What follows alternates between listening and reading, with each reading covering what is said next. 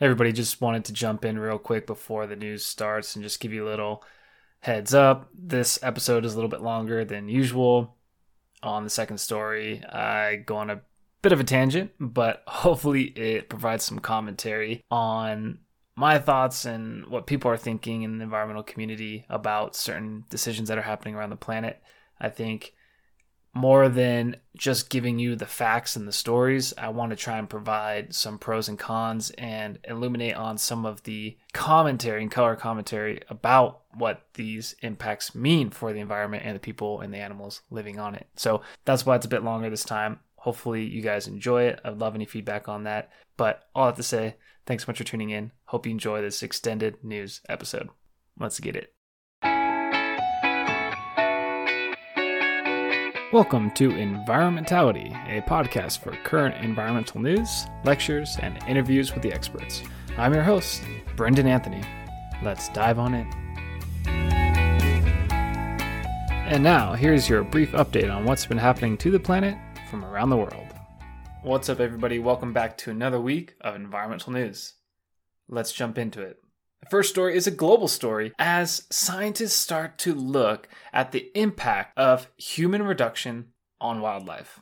As COVID 19 shut down human activity around the globe, scientists are now asking what happened to the planet during this time. This period of time is now being referred to as the anthropause. And so scientists are investigating now what happened to the wildlife during the anthropause. This reduction of human activity is a rare and albeit amazing opportunity to evaluate how wildlife would interact without human activity.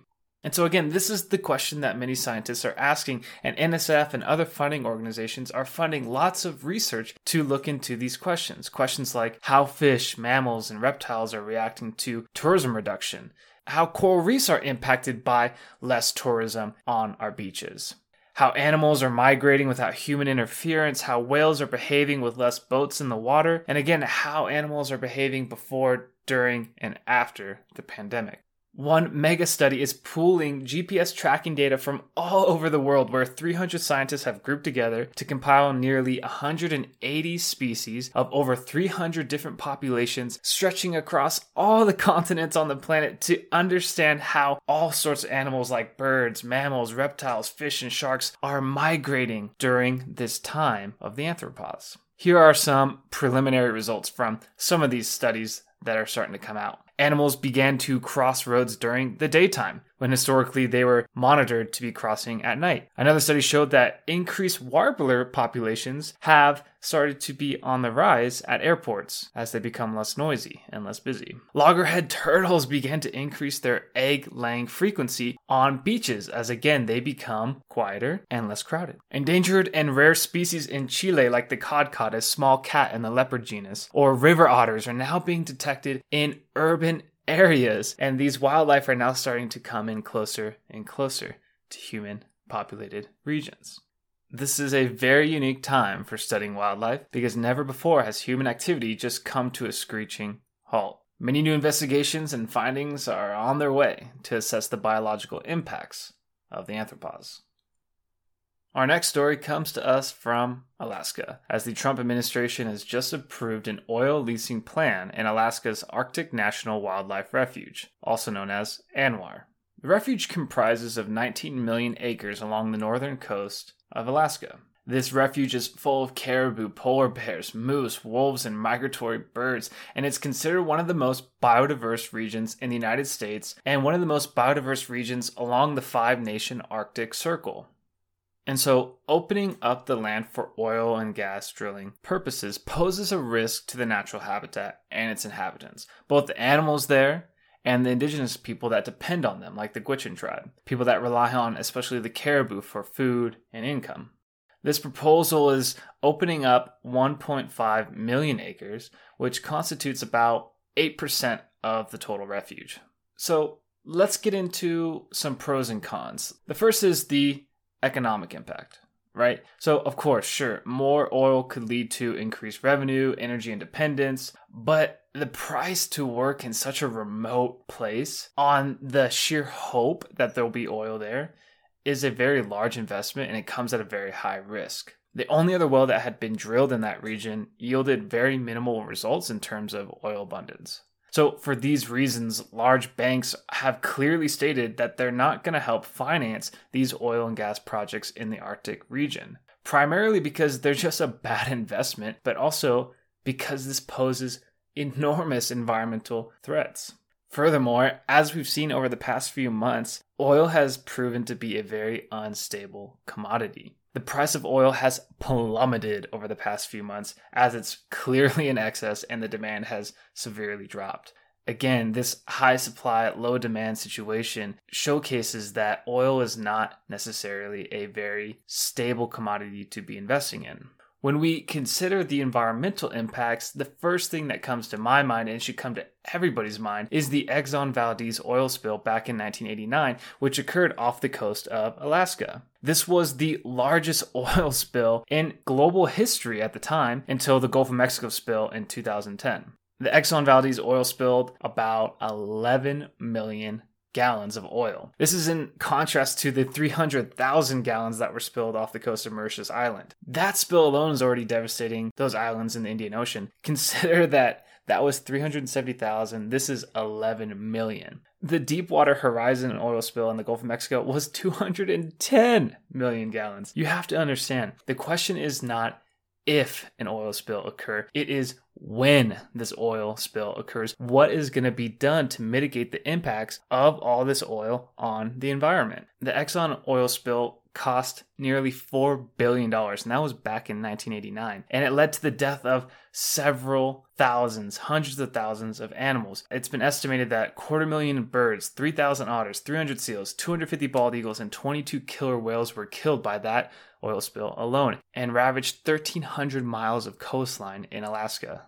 One of the reasons why it was so devastating is because the oil spill had occurred in winter. Trying to get heavy duty emergency oil spill cleanup equipment into Alaska in the middle of winter when there's snow and ice over all these roads is so difficult and so dangerous. And so the oil just was let to spill until conditions could clear up. There's nothing necessarily preventing the same type of thing happening again in ANWR where again, this is a very remote, volatile region. If something catastrophic were to take place under less than ideal conditions in terms of the weather, how are we supposed to get there to clean things up quickly to mitigate the impacts on both the Gwich'in people and all the wildlife there? The answer is well, it's not guaranteed, it's not always possible. And so, again, that's what makes these types of projects so risky. So, Needless to say, from an environmental point of view, from an economic point of view, the risks and the cons, in my opinion, just outweigh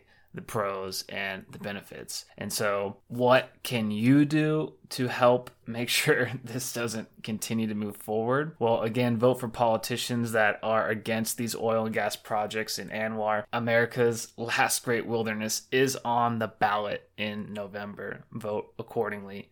Additionally, you can make your voice heard and sign the petition I have listed in the show notes. There are numerous renewable alternatives when compared to fossil fuels that can grant us energy independence. And furthermore, even if we want to stay with oil, there are better regions and safer ways to extract this resource in the United States that could lead to the production of oil, but done in a way that is less environmentally degrading.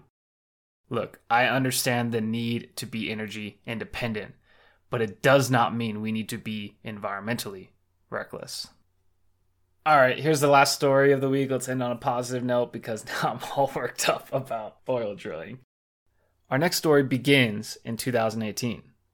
In 2018, there were three northern white rhinos left on the planet. But in March of 2018, the last male, Sudan, died rendering this subspecies functionally extinct, as the last two organisms to survive Sudan were females his daughter Najin and her daughter Fatu. The northern white rhino is a subspecies of white rhinoceros. The other subspecies of white rhinos are called the southern white rhinos, and these populations are very abundant with about 16,000 plus individuals left as compared to 3 and now two for northern white rhinos. These rhinos continue to be under constant protection from poaching and care for the survival of this species at the Ol Pejeta Conservancy in Kenya. Prior to Sudan, the last male northern white rhino's death, his semen was harvested and saved in hopes for in vitro fertilization in the future. However, biologists began to fear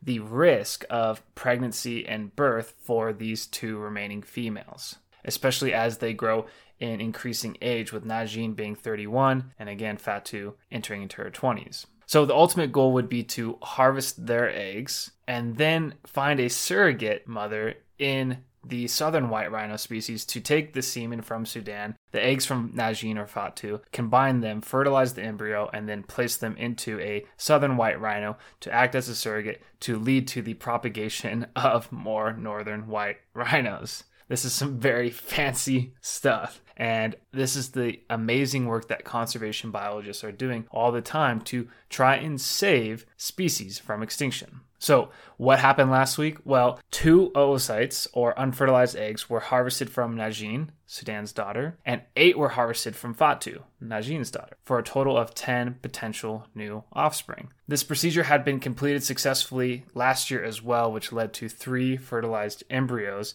that again are now awaiting a potential surrogate. The same outcome is hopeful for this last procedure to be able to have more fertilized embryos to gain an increase in potential for being able to stimulate more offspring of the northern white rhino and save them from extinction. Awesome. Well, that's all I have for you guys this week. Thanks so much for tuning in. Sorry for my long winded rants, but hopefully that's why you guys tune in. Feel free to share this with your friends. Shoot me a rating on Apple Podcasts. That would greatly help out the show. Love you guys. Go outside and enjoy the beautiful nature all around you this week. Take care.